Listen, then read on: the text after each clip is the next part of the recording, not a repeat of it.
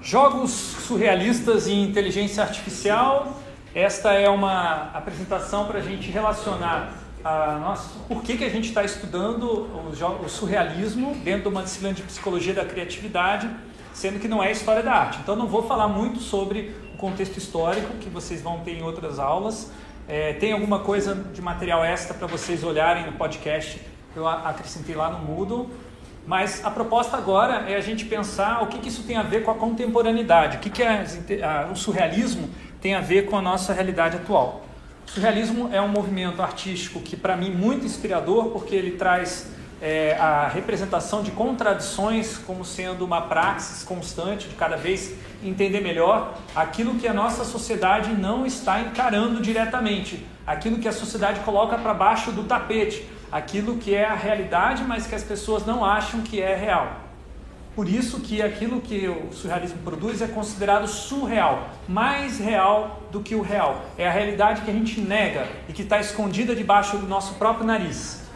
Então essa imagem do René Magritte, eu acho que é a melhor síntese do movimento surrealista, porque ela diz o seguinte: isto não é um cachimbo.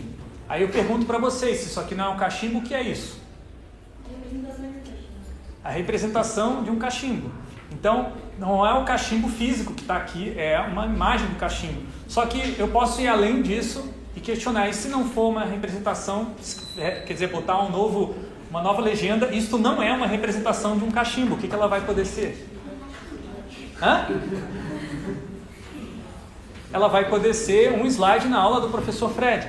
Ela vai poder ser é, raios de luz saindo do, da tela do, né, e chegando nos olhos de vocês. Tudo isso realmente faz parte da realidade, mas é a parte da realidade que a gente escolhe é, take for granted em inglês, né? Tomar como se fosse dado, como se fosse uma coisa normal. Mas é nesse normal que se estabelece muitas vezes as contradições que impede a sociedade de se conectar consigo mesma através de tabus, preconceitos, através de, é, de uma repressão, uma autorrepressão.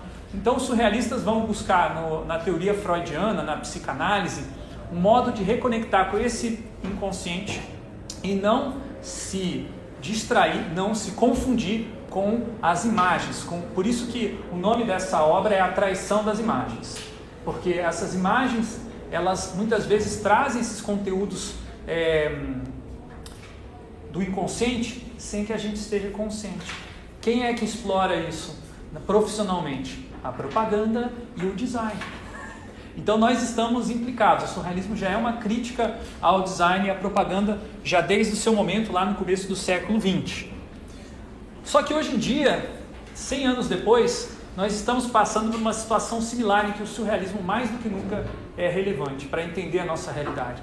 Porque nós hoje temos inteligências artificiais como Mid Journey que conseguem gerar uma imagem como essa ah, usando um prompt, né, um comando de textual igual a, a o título da, que está escrito né, dentro da, da imagem, Cecine Parne Pipe, do René Magritte, e olha só como a imagem que essa, essa... E não é Google, não, não é que nem o Google, se você digitar no Google Cecine Parne Pipe, você vai ver exatamente 10 fotos daquela mesma é, é, arte original do René Magritte. Aqui não.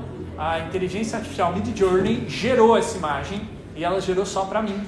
Se você for digitar Ceci Piper lá no, no Mid Journey ou outras, você vai receber exatamente uma imagem diferente da minha. Então, como que pode isso? Como que pode que nós temos um sistema automatizado para gerar imagens com um valor artístico equivalente, similar, é interessante, tão interessante quanto o próprio trabalho do Magritte e ao mesmo tempo diferente, né? Então, é, as inteligências artificiais hoje, geradores de arte, estão levantando diversos debates que eu não vou conseguir esgotar nessa aula, a proposta nem é essa, é, uma, é um conceito que é para vocês desenvolverem por conta própria, fazendo parte dessa, desse debate. Eu não quero é, dominar ele, até porque eu acho que é um debate principalmente para novas gerações de designers. Então, são coisas como a inteligência artificial realmente está criando alguma coisa ou só está copiando? Quem é o autor da imagem? A pessoa que digitou o texto ou as imagens originais que deram foram utilizadas para treinar a inteligência artificial. Essa inteligência artificial vai substituir os artistas? e se todos puderem fazer artes assim tão facilmente, só digitando texto, será que a arte vai deixar de ser alguma coisa especial? Será que a arte estará se degenerando por causa da inteligência artificial? Bom, o surrealismo já fazia esse debate 100 anos atrás. A gente vai voltar um pouquinho é, nas evidências históricas, nos registros, algumas obras e práticas, para mostrar para vocês que ah, o debate sobre inteligência artificial não é tão novo assim quanto parece. Então, o surrealismo, eles não questionavam só a representação da realidade, os seus vieses, é, mas também quem tinha o privilégio de representá-lo. Então, não está aparecendo aqui por um defeito no slide a imagem que é basicamente uma capa de um jornal falando sobre o fim da guerra, Primeira Guerra Mundial. Quem que tem o poder de dizer que aquilo é realmente o fim? Né? E, e, e o quanto essa pessoa não está escamoteando é, o conflito que se, se colocou depois da Primeira Guerra Mundial, que foi estourar na Segunda Guerra Mundial, porque a Primeira Guerra Mundial não terminou de maneira tão pacífica assim. Então, os surrealistas estão dizendo o seguinte: enquanto for um domínio da elite, a reforma de representação da realidade, a gente vai ter esse problema da representação errônea que nos trai. E aí eles vão desenvolver uma praxis de jogos é, para serem jogados coletivamente para estimular qualquer pessoa que queira ser artista, mostrando e provando que qualquer pessoa pode produzir arte. Então, e, e, eles faziam isso é, criando meios para que o inconsciente colocasse é, para fora, se expressasse através do consciente.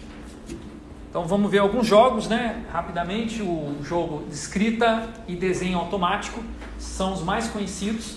Basicamente, você se solta na hora de escrever e vai escrevendo o fluxo de pensamento, sem pensar em pontuação, sem pensar em argumentos, sem pensar em objetivos. Tudo aquilo que você está pensando, você vai botando no texto.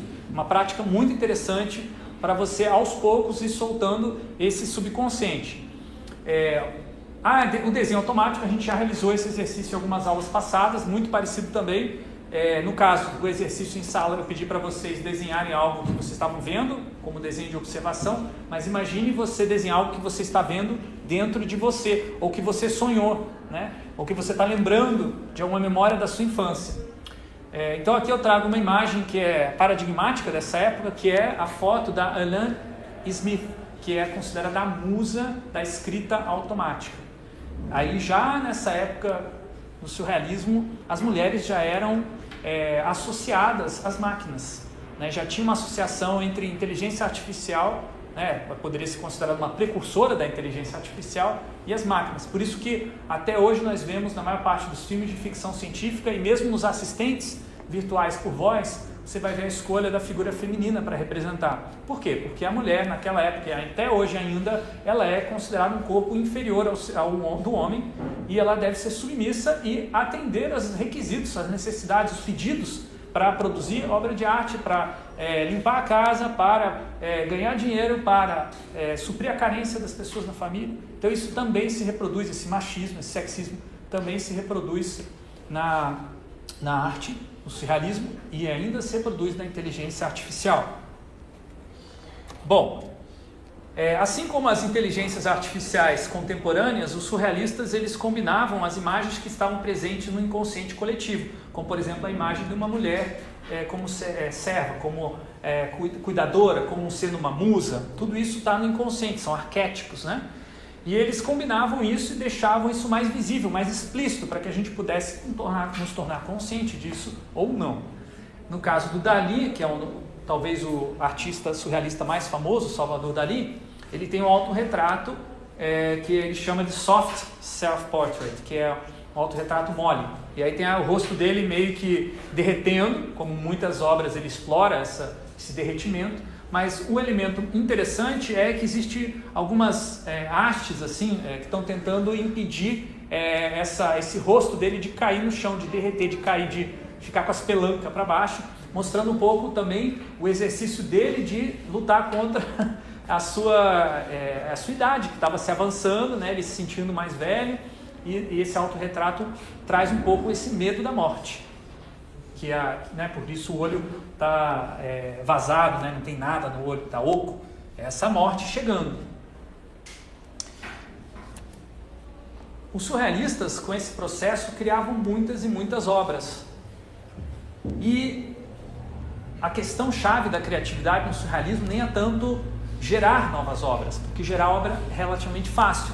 A questão principal é a curadoria, é a escolha de qual obra que o artista vai exibir publicamente. E aí que começa a surgir o aspecto da curadoria como um aspecto de criatividade importante. Em vez de negar a racionalidade instrumental que tinha gerado a Primeira Guerra Mundial e toda aquela destruição em massa, é, estava destruindo com a rotina pacata das, das cidades europeias, os surrealistas eles resolvem usar essa racionalidade contra a própria racionalidade. Enquanto os dadaístas vão dizer sejamos irracionais, não vamos usar razão nenhuma e vamos criar tudo meio que aleatório, os, dada, os surrealistas vão falar nós vamos usar a razão do inconsciente, essa razão que a gente quer negar que existe. Essa, essa razão que é a razão do coração, por exemplo. Né? Todo coração tem as suas razões. É isso que o surrealismo está fazendo. Se a gente hoje em dia for nos inspirar nos surrealistas, em vez de negar a inteligência artificial contemporânea e dizer que ah, é tosco, é ruim, é podre, o negócio é trabalho manual, eu vou continuar desenvolvendo meu trabalho manual aqui, isso vai ser valorizado. Eu acho que isso é a mesma coisa que os dadaístas fizeram lá atrás e os dadaístas não tiveram a mesma longevidade e influência que os surrealistas. Tá? Eu acho que é muito mais interessante seguir na linha de entender como funciona a inteligência artificial e, e sim usar ela contra os seus próprios vieses. Uma das inteligências artificiais geradoras de imagens mais famosa, mais utilizada atualmente se chama, não é por acaso, Dali. E Dali é a mistura do nome do Salvador Dali e do robozinho Wally, que é, é protagonista de um filme muito bacana. Então, por que, que eles chamaram de Dali essa ferramenta? Não é por acaso, porque o processo de geração de imagens do Dali é parecido com o processo de criação em jogos surrealistas. É extremamente complexo esse algoritmo. Eu vou dar uma visão bem geral usando uma metáfora aqui para vocês. Imagine que cada imagem é decomposta como se fosse virando um pó. Tá? Imagine que cada imagem que você treinou a inteligência artificial, você pega lá um milhão de imagens e você transforma em pó cada uma delas. Aí você, alguém digitou é, casa e carro, você vai pegar o pozinho da casa, o pozinho do carro e você vai jogar dentro de um, de um, um copo de água, tá? E aí você vai misturar essas esses pozinhos. Isso se chama difusão. Tá? Difusão é você difundir o pozinho numa imagem. Então imagine que ali você tem os ingredientes para gerar uma imagem. O pulo do gato dessa inteligência artificial, e que eu não, não vou conseguir explicar isso bem, é que ela consegue reconstruir a imagem a partir do pozinho, ou seja, desfazer aquela difusão. Imagine que ela conseguiria retroceder até aquela imagem original, usando o pó. Só que no meio do caminho, um pó misturou com outro pó. O que acontece é a imagem que vai ser reconstituída não é mais as imagens originais, senão que uma mistura das duas. E uma mistura que faz todo sentido porque ela é uma mistura semântica. A inteligência artificial ela vai usar redes neurais baseadas em texto, porque todas as imagens treinadas lá no banco de dados têm associação com texto. Então ela vai saber que um avião ele é composto de rodas, é, ele normalmente está num, é, fundo de nuvens, tá? Então vai ter uma associação entre vários tipos de imagens e elas não vão voltar sozinhas, elas sempre vão estar junto com outras imagens. Então os pozinhos que vão estar sendo misturados no copo é um pozinho parecido, entendeu? Que vai dar boa quando misturar, vai ficar gostosa a bebida, tá? Esse, essa ferramenta de rede neural baseada em texto é o que é, está por trás uma outra inteligência artificial, essa até mais famosa que o Dali, que é o Chat GPT, ou Chat GPT em inglês, que é uma ferramenta que é, é impressionante o que ela consegue fazer em termos de manter um bate-papo. E eu fiz uma conversa, tive uma conversa com ela para preparar essa aula, claro, né? ela me ajudou a preparar essa aula.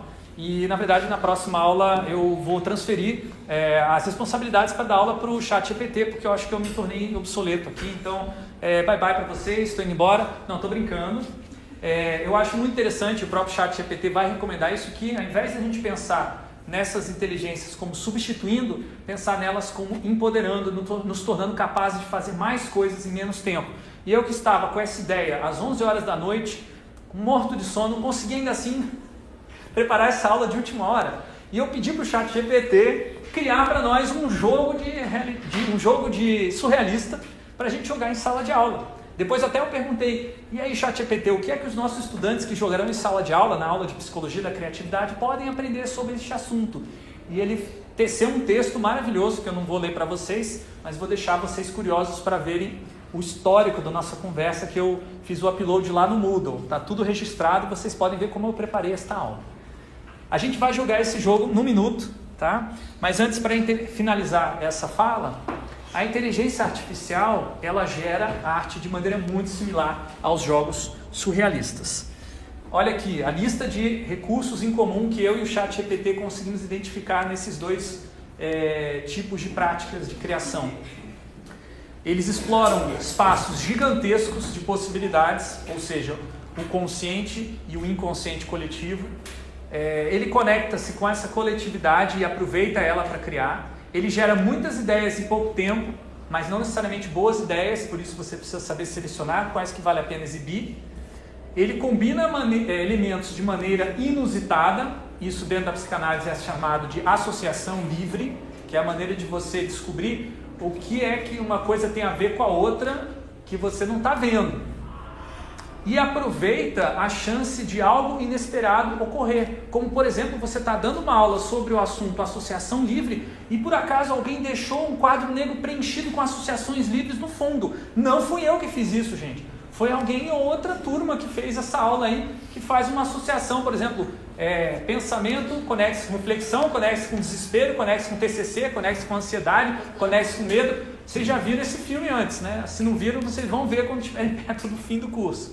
Então essas emoções, elas estão relacionadas no nosso inconsciente. Isso aqui é um exercício de trazer para o consciente aquilo que está no inconsciente. Então vejam que a, a, o surrealismo ele vai aproveitar a chance, a possibilidade de alguma coisa como essa acontecer. Agora, eu acredito muito que jogando esses jogos surrealistas a gente não só aprende a jogar e criar, mas a gente aprende a criar os jogos surrealistas. Veja, isso é um tema que a gente tem discutido muito em metodologia da pesquisa, que é passar do meta design, do design para o meta design. No caso das inteligências artificiais, se o viés delas é automatizar o trabalho criativo, tornar o profissional de design ou de ilustração, ou de arte obsoleto, em muitos casos, se você usar essa inteligência artificial para aprender a criar outras inteligências artificiais, que, que você está fazendo? Está indo contra o viés principal dessas inteligências. Você está outsmarting ela em inglês. Né? Você está sendo mais inteligente do que ela, porque você está usando os recursos que ela está te oferecendo para acabar com a tua, a tua profissão, para acabar com o teu emprego, para acabar com aquele frilazinho que você poderia fazer durante a faculdade para complementar o dinheirinho, para você criar aquela arte que ia aparecer no Instagram do seu tio. Agora não dá mais, tio dono de empresa, não sei o quê. Não vai dar mais, gente. Agora o seu tio, ele mesmo vai gerar imagem, senão ele vai contratar alguém para fazer isso por muito menos dinheiro do que você cobraria. Então, é por isso que eu venho dizendo que o futuro da profissão é se tornar meta design, não ser mais designers que criam produtos para usuários, porque isso pode ser feito por uma inteligência artificial. Isso daqui não. Isso aqui é um ser humano que cria inteligência artificial. É claro que no futuro nós vamos ter seres humanos criando inteligências artificiais que criam inteligências artificiais, que criam inteligências artificiais, que criam inteligências artificiais. Mas vai ter sempre um ser humano lá no topo. E eu espero que sejam vocês, esses seres humanos. Designers com consciência crítica, com fundamentação ética, sabendo o seu papel na sociedade para que essas inteligências que vocês criem sejam realmente inteligentes. Beleza, gente? Então é isso. Vamos voltar a.